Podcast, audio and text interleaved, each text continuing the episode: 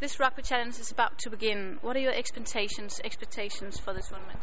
Well, it's, for us, it's the first time that uh, this young team goes up against the best in the world. So for us, it's to gain experience and uh, come out with uh, good results, hopefully. Okay. The opening game will start very soon, and you're playing against Sweden. How will you defeat them?